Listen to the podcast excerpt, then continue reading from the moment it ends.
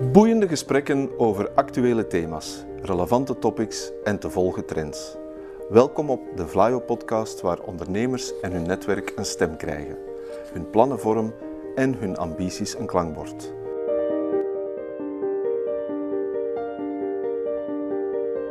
To the point waar het kan, dieper gravend waar het moet. Inspirerend, informerend, ondersteunend. Van artificial intelligence, blockchain en circulaire economie tot digitale zorg. Wij knopen het in jouw oren. In onze knusse studio in Leuven heb ik Jan Nachtegalen te gast, bedrijfsadviseur bij Vlaio, waar hij onder andere bouwgerelateerde bedrijven begeleidt bij hun groei en innovatieve processen. Hij las voor ons het boek De Zoekende Leider van bedrijfsleider Joost Kalles. Dag Jan. Dag Werner. De Zoekende Leider klinkt mij als een uh, contradictorische titel eigenlijk. Of misschien is het juist dat niet. Maar eerst, wie is Joost Kalles en waarom schreef hij dit boek met deze titel? Joost Callens is CEO en voorzitter van Camino Groep. Dat is een holding boven het bedrijf Durabric. Dat is een bouwonderneming uit het Gentse. Zijn boek gaat echter niet specifiek over de bouwsector. Het is eerder een bijzonder managementboek, waar elke leidinggevende inspiratie kan uithalen. Joost Callens schreef eerder al het opgemerkte boek De kwetsbare leider. Nu, de aanleiding voor zijn nieuwste boek, De zoekende leider, is zijn wandeltocht enkele jaren geleden. Hij wandelde toen op drie maanden tijd 2600 kilometers van bij hem thuis in Petegem aan de Leie naar Santiago de Compostela. Hij deed deze Camino, eh, zo wordt deze bedevaart uh, genoemd, niet als boetedoening, maar eerder als een zoektocht naar zijn ware kern. Vandaar ook de titel van zijn boek, De Zoekende Leider. Het ging hem dus niet zozeer om de fysieke prestatie op zich, maar belangrijker voor hem was de tijd die hij kon nemen om te reflecteren over zijn bedrijf en zijn leiderschapskwaliteiten.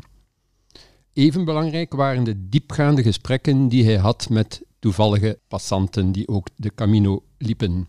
Joost Callens wil met zijn boek vooral andere leidinggevenden prikkelen om zelf die zoektocht aan te vangen. Wat natuurlijk niet wil zeggen dat iedereen daarom per se naar Santiago de Compostela moet gaan wandelen. Die zoektocht kan je eigenlijk ook hier dagelijks ondernemen, of je nu leidinggevende bent of niet.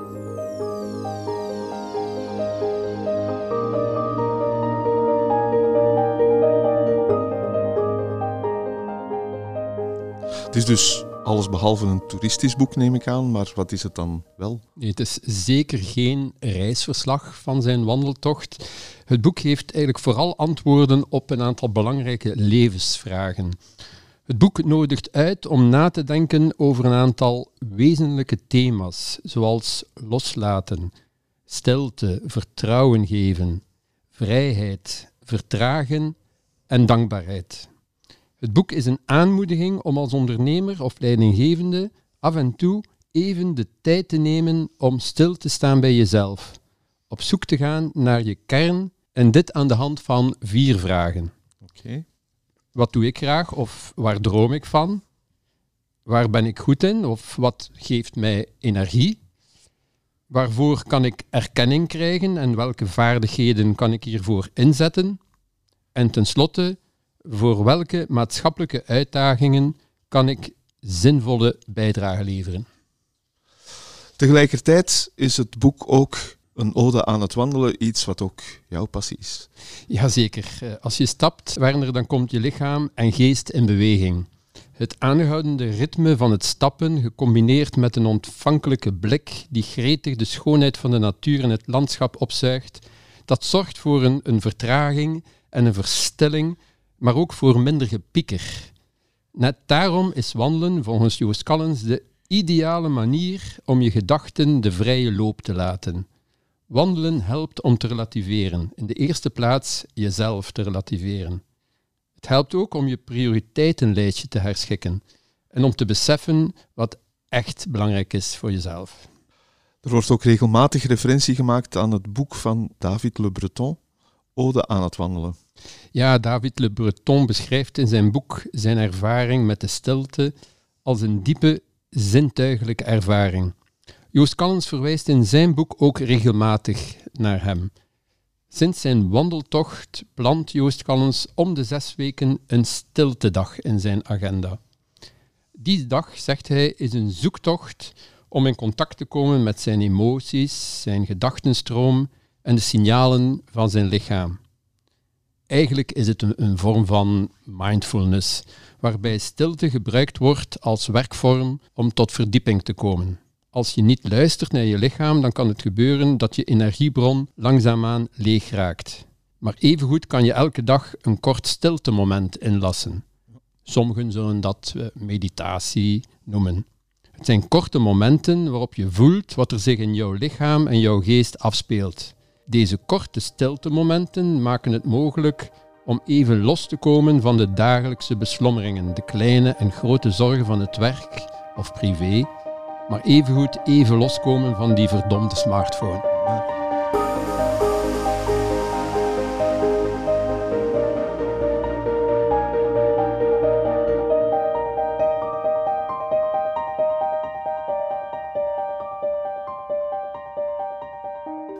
Wandeltocht van Joost Kalles is eigenlijk ook een langgerekte oefening in loslaten, begrijp ik. Ja, elk mensenleven is eigenlijk in essentie een camino.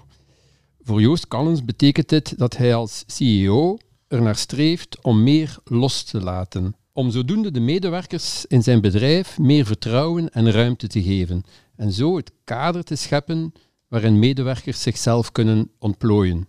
Zeker in tijden van corona, met het vele telewerk, was en is het belangrijk de connectie met je medewerkers te behouden, zegt Joost. Het is een oefening ook, een zoektocht van de schrijver naar de verschillende leiderschapsstijlen. Ja, Joost Collins, hij verwijst in zijn boek naar het zandlopermodel van Barrett. Richard Barrett beschrijft zeven niveaus van bewustzijn waarop mensen van een organisatie of een bedrijf zich kunnen bevinden. Het eerste niveau is overleven. Dat staat voor financiële stabiliteit, winstgevendheid van een bedrijf. Het tweede niveau is relaties. Dat staat voor communicatie met stakeholders, vrienden, familie. Derde niveau is eigenwaarde. Wat binnen een organisatie staat voor kwaliteit, productiviteit en efficiëntie. Het vierde niveau, en tevens een scharnierpunt voor elke onderneming, is transformatie. Dat staat voor wendbaarheid en flexibiliteit, maar ook voor ontplooiing en persoonlijke groei. Het vijfde niveau is interne samenhang, wat staat voor gedeelde waarden en visie. Waar staan we als bedrijf? Waar gaan we naartoe? Het zesde niveau is maatschappelijke en lokale betrokkenheid en zorg voor het milieu. En dan uiteindelijk het zevende en laatste niveau is dienstbaarheid. Wat staat voor maatschappelijke verantwoordelijkheid opnemen en het wegcijferen van eigen belang. Volgens Richard Barrett moet een leidinggevende in een bedrijf of organisatie de ambitie hebben om op elk van die zeven niveaus actief te zijn. Maar tegelijkertijd heeft elk van die niveaus een eigen leiderschapsstijl. Ja, dat klopt. Dus bij het niveau 1 bijvoorbeeld, overleven, daar past de crisismanager. Bij niveau 2, relaties, hebben we eerder de relationship manager. Niveau 3, eigenwaarde, daar past de performance manager. En bij niveau 4, transformatie, spreken we eerder van de facilitator of de influencer. Bij niveau 5, interne samenhang, past de inspirational leader. Bij niveau 6 hoort de mentor of, of partner. En bij het zevende en laatste niveau hebben we het eerder over de visionary leader. Je bent als organisatie natuurlijk op verschillende niveaus tegelijk bezig, niet op één van die zeven niveaus.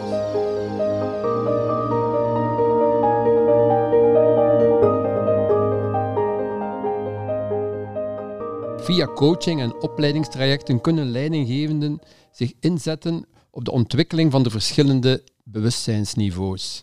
Van het persoonlijke bewustzijn, groepsbewustzijn, organisch bewustzijn tot uiteindelijk het maatschappelijke bewustzijn. En dat is denk ik wat uh, Joost Callas heel belangrijk vindt. Hij zegt dat deze uitdagende tijden een radicaal andere aanpak van leidinggeven verwachten. Ja, als, als leidinggevende moet je soepel kunnen omgaan met al die veranderingen. Meer draagkracht hebben, met meer empathie werken vanuit verbinding met de ander. Dat betekent soms de controle durven loslaten, zich kwetsbaar durven tonen en authenticiteit toelaten. In het managementjargon spreken we van een VUCA-context waarin we leven. VUCA staat voor volatiel, uncertain, complex en ambigu. Er komen nogal wat andere inzichten rond leiderschap in het boek voorbij. Ja, leiderschap gaat volgens Joost Callens in C over de vraag hoe je mensen rond een doel en een missie kunt samenbrengen. Het vereist visie en charisma om je medewerkers te enthousiasmeren. Als je zelf als leider niet passioneel, gedreven, integer, kwetsbaar en authentiek bent, hoe kun je dan verwachten dat je medewerkers dat wel zijn? Authenticiteit en kwetsbaarheid tonen, dat vereist een open, transparante communicatie. Geen stoere, schone schijn, maar zowel je talenten als je twijfels aan bod laten komen.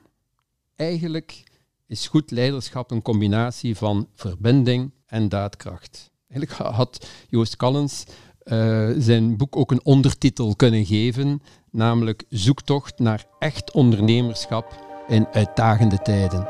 Die heb jij dan ineens gecreëerd.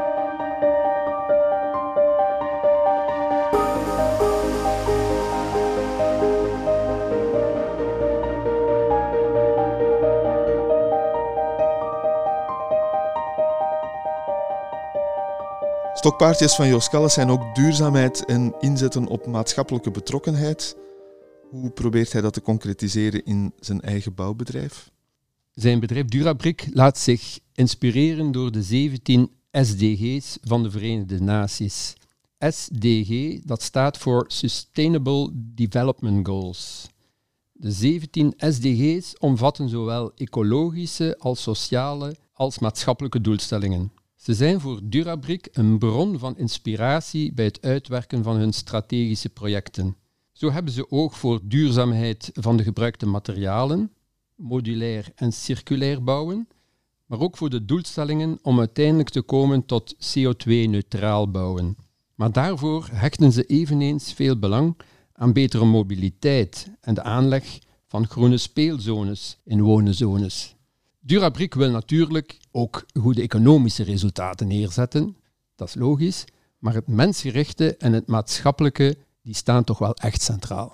En daarin hebben ze een samenwerking met Natuurpunt opgestart, begreep ik. Ja, kijk, bijvoorbeeld voor elke vierkante meter funderingsplaat van Durabric creëert Natuurpunt een vierkante meter natuur. Dus met deze verbindenis tussen uh, Durabric en Natuurpunt tonen beide partners aan dat een duurzaamheidsbeleid veel verder gaat dan enkel het energieverhaal voor woningen. Alle bedrijven van de Camino-groep hebben hetzelfde doel voor ogen: duurzame en toekomstgerichte woonoplossingen ontwikkelen voor iedereen. Duurzaamheid en innovatie gaan daarbij hand in hand. Gebouwen worden dan ook gerealiseerd volgens de principes van circulair bouwen. Naast duurzaamheid streeft de Camino-groep voor elk gebouw dat ze zetten naar het behalen van de WEL-standaard. Dat staat voor een certificaat dat toegekend wordt aan gebouwen met onder andere een goed binnenklimaat, een goede akoestiek en voldoende daglicht, wat allemaal de mentale gezondheid van de bewoners ten goede komt. En wat heeft die Camino, die wandelende zoektocht, gedaan met Joost Callens als persoon? Nou, de ervaringen hebben zich bij Joost Callens vertaald in een andere levenshouding. Hij is er nu nog meer van overtuigd dat cultuurveranderingen in bedrijven pas kunnen slagen als de leider of het management bereid is zichzelf te veranderen. Hij realiseert zich nu nog beter dat iedere leidinggevende de verantwoordelijkheid draagt om verbondenheid en dankbaarheid uit te stralen. Want enkel dan zullen werknemers zich gewaardeerd voelen, optimaal presteren en voor elkaar door het vuur gaan. In plaats van telkens te vergaderen op kantoor gaat Joost Callens nu ook regelmatig wandelen met zijn directieteam. Samen wandelen is een goede werkmethode voor reflectie en verbinding in een organisatie of bedrijf. Al dan niet onder begeleiding van een externe coach om het proces te begeleiden. Investeren in groepsdynamica is een van de meest waardevolle investeringen die je in een bedrijf kan doen volgens Callens. Het heeft als doel het functioneren van de groep te verbeteren en om zo tot een nog betere samenwerking te komen. Die wandeltochten kennen wij ook natuurlijk. Hè? Ja. bij ons in de organisatie. Klopt. Joost stond ook mede aan de wieg van het project Organization of the Future. Ook een gevolg van zijn wandeltocht? Jazeker, het project Organization of the Future, dat is een beweging van bedrijven en organisaties die succesvol willen groeien, maar op een manier die zowel het individu als de hele maatschappij ten goede komt. Dus ook hier opnieuw zien we het belang van die maatschappelijke verantwoordelijkheid. Joost Callens hoopt andere bedrijfsleiders te inspireren om ook die weg in te slaan en het charter van de Organization of the Future mee te ondertekenen. Wij, ons bedrijf, Team Bedrijfstrajecten, heeft dat ook mee ondertekend.